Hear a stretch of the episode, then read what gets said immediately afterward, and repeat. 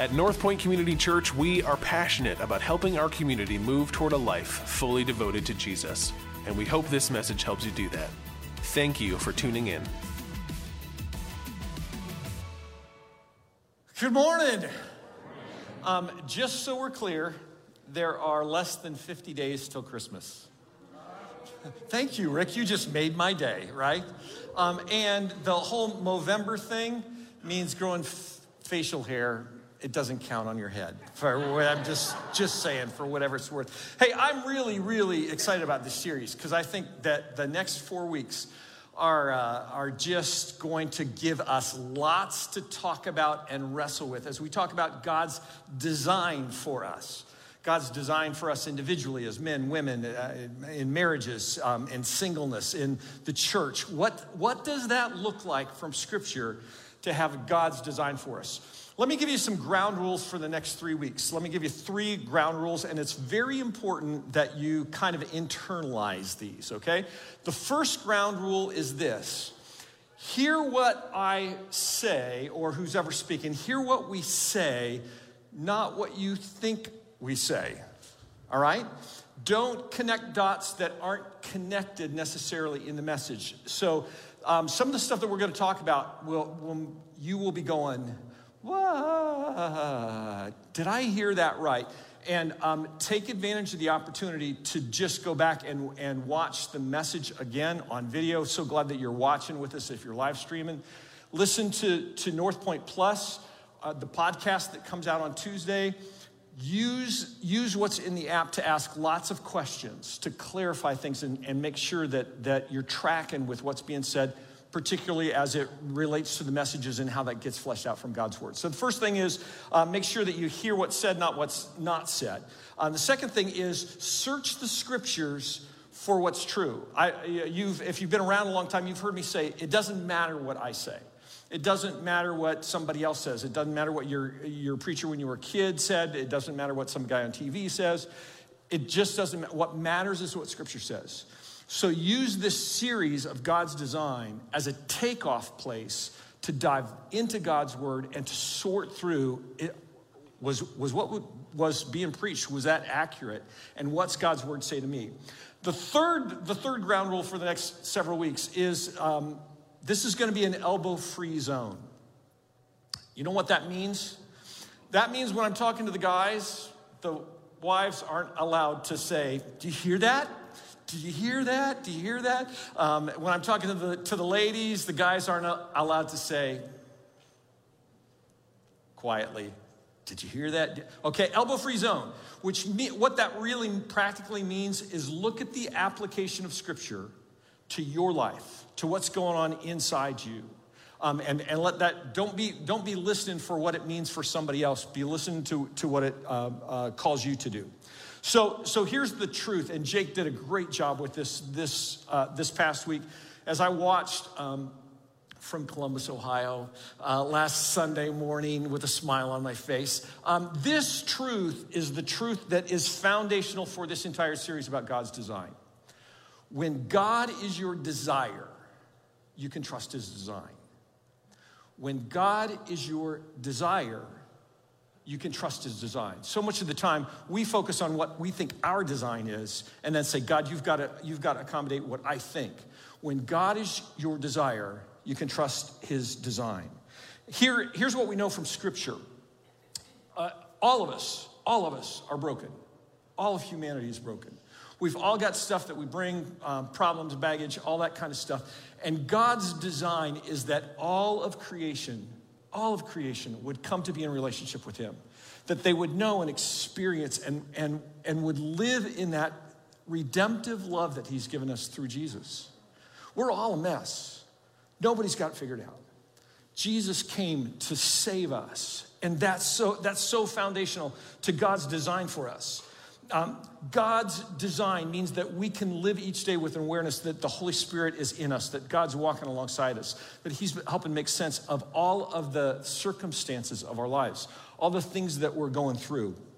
Um, that doesn't mean that we'll never experience challenges, that we won't have problems, that there won't be health issues that we face, that we won't have financial struggle, that there won't be conflict in our life. God's love for us and design for us doesn't mean that all of that goes away. Because Jesus said, In this world, you'll have tribulation, you'll have trouble. It's gonna be there. But God's design means that we're not doing it alone, we're not living on our, on our own.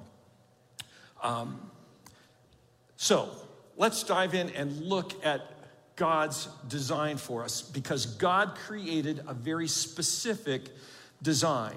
That's, that's what we're exploring. In Genesis chapter 1, and again, if you've got the app, go ahead and pull that out. You can follow along the outline of the message. And down at the bottom, there's a place that you can plug in questions. Feel free to plug in those questions because they, they are what makes the, the podcast that we do on Tuesday really fun. Genesis chapter 1. God created mankind in his own image. In the image of God, he created them. Male and female, he created them. Don't miss this in God's design. There's a gender specific nature to God's design. God made men and God made women, and they're not the same. No duh, Rick, right? Uh, we're different. Um, and God's design for us, the specific nature of his design, is different as well. He wired us differently. Um, Rachel Gilson, in her book Born Again This Way, wrote these words The male and female sexes were not accidental. God could have created three sexes or one sex, but He made two. So, even in the smallest community of humans ever, these first two persons, diversity was present. And not only that, but there was unity because of diversity, not in spite of it. Both of them together made up humanity. If one were missing, humanity would be incomplete. If God's our desire, we can trust His design. God's design involves something different for men than it is for women. And He created those two sexes separately. So there's this interesting verse in the New Testament. Paul's writing to the church in Corinth, and the church in Corinth is a mess, all right? Um, Paul's writing to say this is what it looks like to be disciples of Jesus, but that had gotten lost in all of the stuff that they were experiencing in the church. There were sin issues, there were all kinds of bad things that were going on there organizational issues, relational issues. And at the end of his letter to the church in Corinth, he says this. This is so interesting. And this is from the Amplified Bible. Before you put it up, let me just explain. Amplified Bible is a translation that fleshes out all the variations of the words in a, in a particular verse from the original language. So when you see something in brackets, that's fleshing out the original meaning of that word, okay? So this is uh, what Paul writes at the end of First Corinthians, of his first letter to Corinthians. Be on guard Stand firm in your faith, and in your faith means in God, respecting his precepts and keeping your doctrine sound. Act like mature men and be courageous. Be strong. Paul says to the church in Corinth, act like men. Guys, act like men. What's that mean? Act like men. Anybody remember the press conference from about 15 years ago where the football coach said, I'm a man. I'm a man. I'm 40 years old. Come at me, I'm a man. Act like men, Paul. No, it didn't work with the with the team ahead of time when I did that either. They didn't get it. It's, you have to be a geeky football fan to remember that, all right? Um, what's it mean to act like a mature man? How did God design a man to live? Parts of God's plan for God's design for men are very individualistic. Uh, he creates some to be artists, some to create, some to be engineers. He creates some um, creative, some very methodical, some planners, some spontaneous, some introverts, some extroverts, some gardeners, some MMA fans. But other areas of his design, when you look at scripture, seem to be universal. They seem to be a hardwiring that's there in the nature of the men that he created. That's what I want to look at this morning. Um, we want to take a, some, uh, take a look at some, some key scriptures to flesh that out. So we're just going to look at some scripture for the next few minutes, okay? Genesis chapter 2, verse 18. The Lord God said, It's not good for the man to be alone. I will make a helper suitable for him. Hear this God's design for men is for them to be in relationship.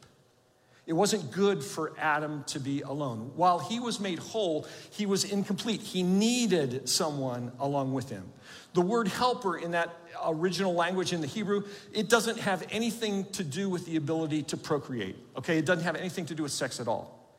What God was saying was Adam by himself, He's, there's something missing. He needs to be in relationship. He needs somebody to come alongside him, somebody to be with him, somebody to do life with. God's design for men is for every man to be in relationship with God, the vertical relationship, and in relationship with others, horizontal relationships. God's design is not for men to live in isolation, to be a hermit or a lone ranger. God hardwired men to engage in the world around them. While it's possible for a man not to have any meaningful relationships in their lives, that's not part of God's design. God said, that's not good for Adam to be alone. God creates Eve out of Adam's rib, gives her to Adam, and God says, now that's very good.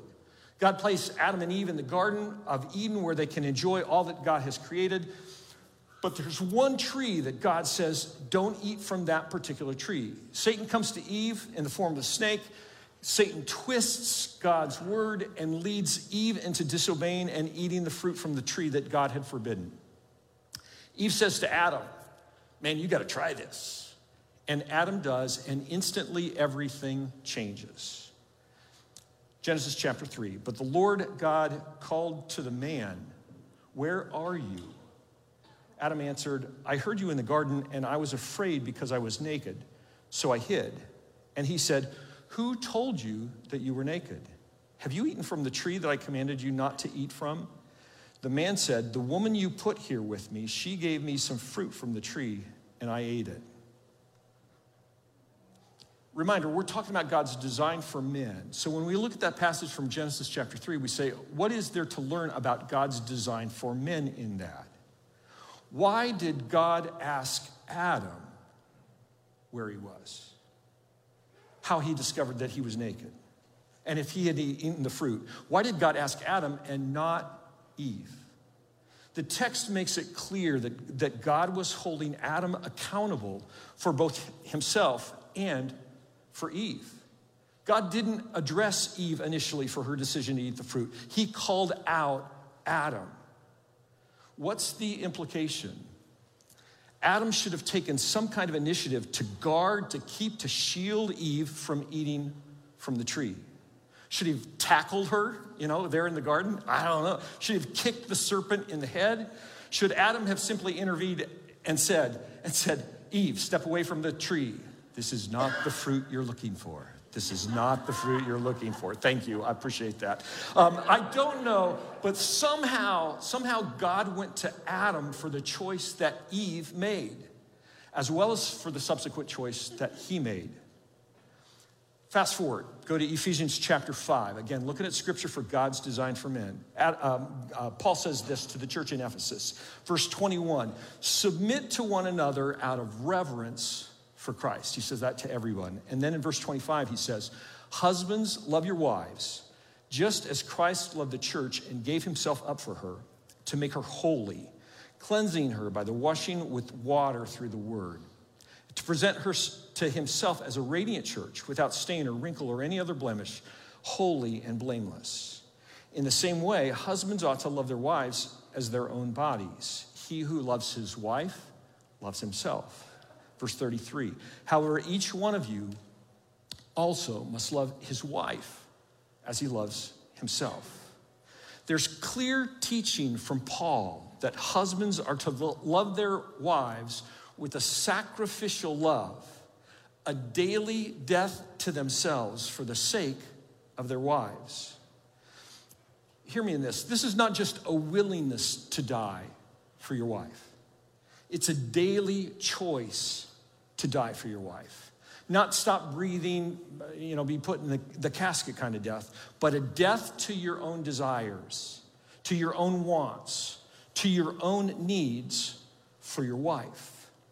Paul is describing a selfless love, a sacrificial love. God hardwired that into men.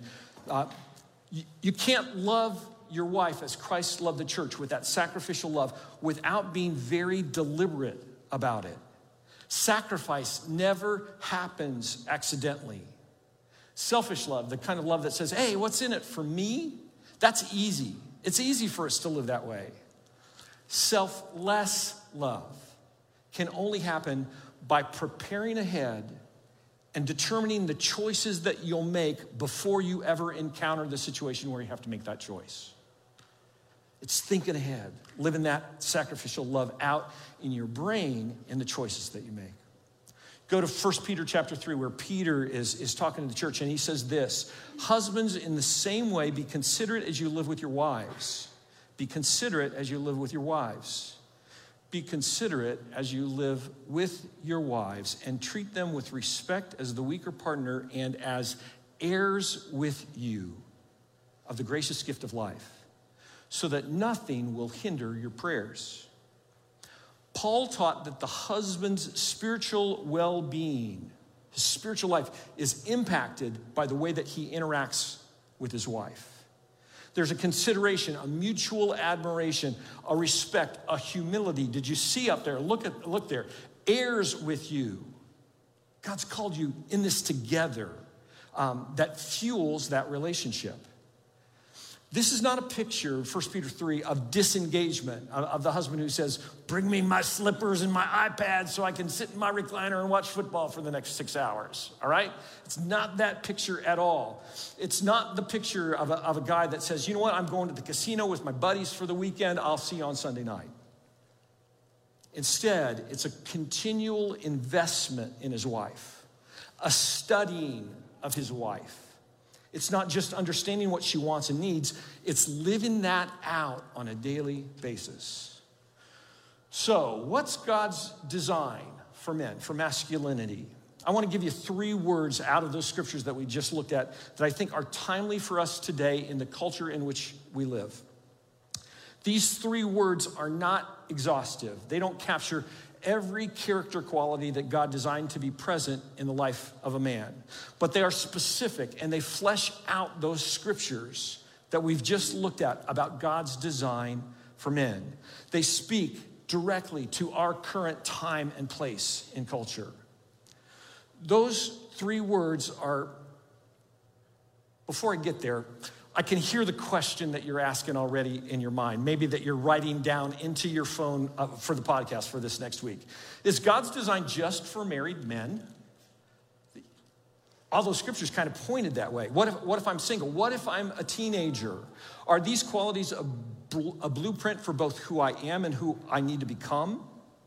Do, do these qualities that you're going to tell me, do they apply at home for me as a husband and that's all? Do they apply for me as a dad as I interact with my kids? Does God's design for men, does that apply to me with the soccer team that I coach? Does it, does it impact how I work at my job? Does it apply for me in my life group here at North Point? And maybe, maybe the most important question Does God's design encompass how I relate to the seven cutest grandkids in the world?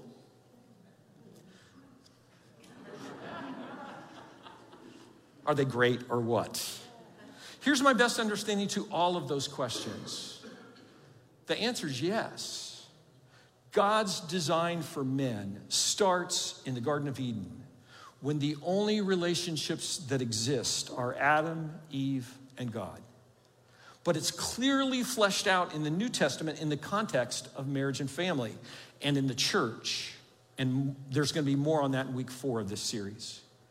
While scripture doesn't talk a lot about how men or women operate in the work arena, except to say that they're to live as disciples of Jesus, I think God's design for men transcends every area of their life in their home, in their marriage, in the marketplace, in the community. So, what are the three words that capture God's design for men? Did I say again that these are not exhaustive, okay? But they are biblical. Here are the, here are the three words God designed men to be intentional, relational, and engaged. Uh, responsible and engaged. Intentional, responsible, and engaged.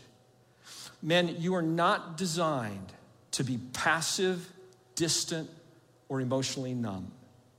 You are not designed to give more attention to an Xbox than to the living, breathing people who are part of your life, who are created in the image of God. You are designed to be intentional, responsible, and engaged. Engaged means that you're having face to face conversations, that you are experiencing both joy and sorrow with the people that God has placed in your life. You're not ignoring, you're not checking out, you're not going through the motions each day. Engaged means that you know who your kids' teachers are by name, and you know what grades your kids are getting in each of their classes. Engaged means that you know how much your family spends at the grocery and eating out, and you know how much money is in the checking account and how that impacts that. It means that you know as much about the emotional well being of the people in your life as you do about the stats from yesterday's football games. Engaged. Intentional means that there's purpose in your engagement. You're thinking about the power of your words and your actions ahead of time. You're anticipating obstacles and you're finding ways to overcome them. You're planning times of celebration and fun for the people in your life. You're thinking beyond the immediate issues that are right in front of you. It means that you set the nightly schedule so you can put your kids to bed and pray with them. It means that you're taking initiative to give your word and to honor it, to arrive, to arrive home when you say you will, to finish projects when you say that you will, and that you're not procrastinating and hoping that somebody else picks up the pieces. Intentional. Responsible means that you own your own decisions and the impact that they have on others. Responsible means that you act with wisdom instead of impulsively. Responsible, responsible means that you don't avoid decisions and hope they solve themselves. You handle them. Responsible means that you clean up your messes and that you protect and refine your character. Just so we're clear, am I saying that women don't need to be engaged, intentional, and responsible? The ladies are going, woohoo! it's party time, right? Not at all. That's crazy. Those are traits of, of part of what it means to be a disciple of Jesus. But what I'm saying, and, and don't miss this, is this is part of how God hardwired men. It's part of God's fingerprint on them. And those traits transcend the marriage relationship. Men, God's design for you is to be intentional responsible, and engaged as a husband, as a father, as a stepfather, as a grandfather. You need to be intentional, responsible, and engaged here at North Point in the body of Christ. God did not design you to be passive in your relationships with other disciples. Paul said, Paul said, right in minute, if, if anyone desires to be an elder in the church, he desires a good thing. And then he spells out this is what it looks like. He gave a blueprint for how that could happen. Man, we need to be intentional, responsible, engaged here at church. We need to be intentional, responsible, engaged in our work environments. Understand, God has called you to the place where you work. He's called you to the people that you work with. He's called you to the tasks that you're entrusted with. What if you're, what if you're working from home? Your job has you isolated you can still be intentional, responsible, and engaged. You can find ways to add to the value of your employer, your industry. You can think ahead about what needs to be done and tackle those things. You can engage, you can engage people even from a distance through email, um, through text, whatever it is. Um, you, can, you can become more than a digital IP code. You can work so that even if no one else sees what you're doing in the moment, the glory of God shines through you and you sense his pleasure for what you've done. Guys, if you're single, whether that's for a season or for a lifetime, God has designed you to be intentional, responsible, and engaged. Live that out at North Point. Live that out in your work. Live that out in your extended family relationships. Live that out in your friendships. Teens, God has hired, hardwired you to be intentional, responsible, and engaged. That means that you don't just drift through middle school or high school. It means that you don't do the bare minimum if you're working at McDonald's. It means that you don't use girls and toss them aside. It means that you find mentors to help you become intentional, responsible, and engaged.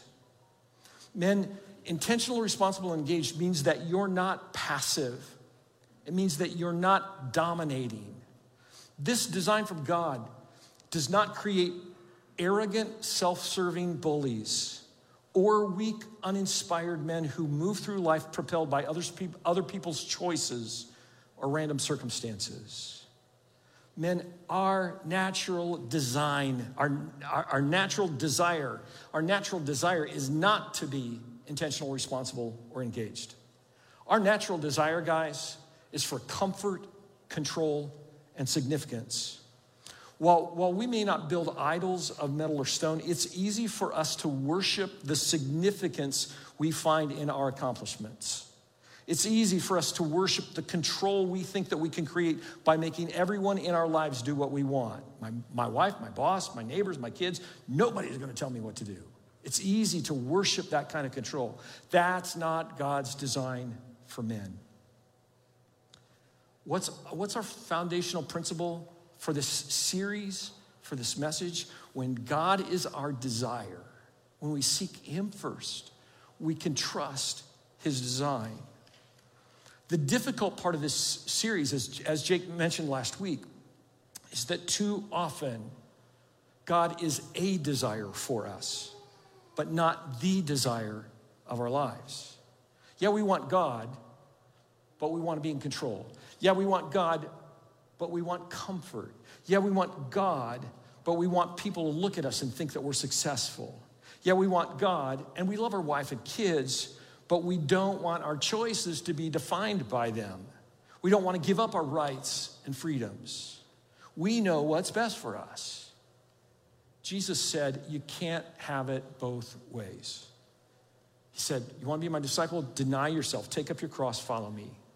Jesus said, Find the pearl of great price, sell everything that you have to obtain it. Jesus said, If you want to save your life, you have to lose it. God is our desire, we can trust his design.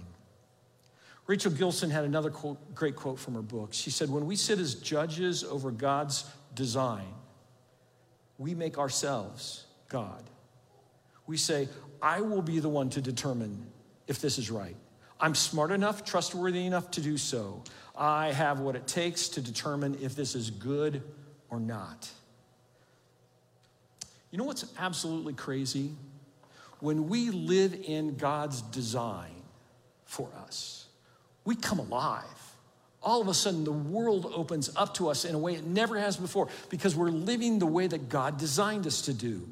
To, to, to live. Man, if you're discouraged, if you're depressed, if you're down, if you have this sense that life is a drudgery and kind of hopeless, you're just going through the same stuff all the time until you die, begin to live in God's design. Start each day by asking, God, would you show me today? Would you show me today what it looks like to live intentionally, responsibly, and engaged in my spiritual life, in my relationships, in my work? And every time the Holy Spirit nudges you to take responsibility, to be engaged, to think ahead and be intentional, say, Yes, I'll do what you're, what you're saying, Holy Spirit. How, how will that, or what will happen? You will experience purpose and satisfaction and worth and accomplishment. Your relationship with your wife, with your kids, with your boss, with your coworkers, with your life group, it will become dramatically different. Pursuit of any design other than the one that God made for us will not bring lasting fulfillment. When, when, we, when we take the place of God and we say, I know what's best for me, and we avoid the way that God has designed us, um, it will not bring lasting fulfillment. Guys, do you want to be a He Man woman hater kind of a guy? Do you want to be a rock that no one can penetrate? Do you want to be large and in charge? Do you want to be crazy wealthy and the envy of everyone that you know? Do you want to live by your rules and simply tolerate your wife and kids? You can do that, but it will not lead to a fulfilled life. You may experience some pleasure, but it will be fleeting. You won't experience lasting joy and satisfaction. And everyone whose life you come into contact with will be de- denied knowing what could have been had you lived according to God's design. There is a purpose in God's design for us, men. It protects us from devastation. It, it frees us to live in an incredible way. Listen, listen to how the scripture describes what happened when Adam drifted from God's design. This is Genesis 3. To Adam, God said, Because you listened to your wife and ate fruit from the tree about which I commanded you, you must not eat from it.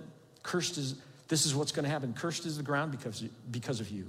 Through painful toil, you will eat food from it all the days of your life.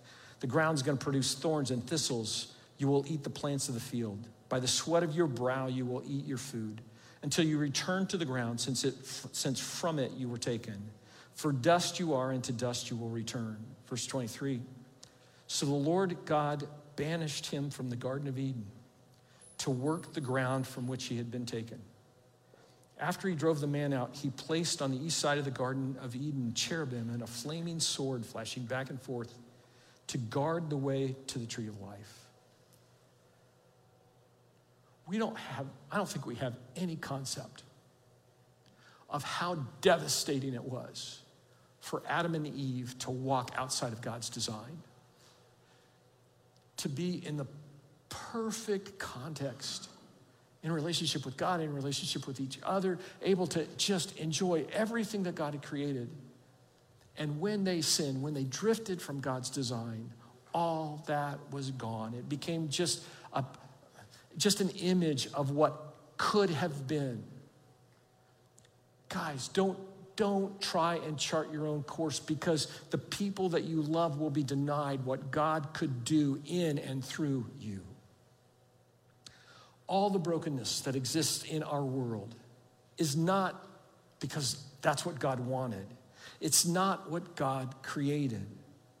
Sin created this, this rift, this chasm between Adam and Eve and God, and the carnage continues to grow even now.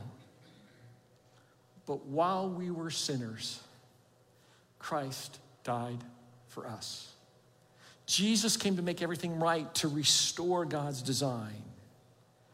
Man, how do you live that out? It, it's not just by sheer willpower, it's by making God your greatest desire. When God is your desire, you can trust His design. It's by waking up each day to experience whatever comes your way, knowing that because of Jesus' death and resurrection, He lives in you. He lives in you. When God's your desire, you can trust His design. Ladies, you may be thinking, I'm pretty intentional, I'm pretty responsible, I'm pretty engaged. Does that mean I'm all messed up? Not at all. Here's what I'd ask of you pray for the, women, pray for the men in your life, ladies. Whether that's your husband or your son or your brother or your coworker or your dad. Pray that they would allow those characteristics to grow and develop in their lives. Satan works hard to distort, uh, to, to undermine all of those qualities in men in our culture. Pray that they would be open to God's leading and that God would do the work in them and through them. And come back next Sunday, ladies, when we tackle God's design for women. And pray for me this week, all right? It may challenge what our culture teaches and expects, and that may be scary. But when God is our desire, we can trust his design. Let's pray. Father, we thank you for your word and the power of your word. God, I thank you even now for the recognition that, that uh, There's stuff going on. Conversations in our head, in our heart. Satan battling to take control of those thoughts. God, there's fear about what it means to live in your design, both for men and women. God, draw us to you, teach us, and do your work in us. And Lord, we thank you so much for Jesus, for him coming to take our sin on himself to make everything right. In his name we pray.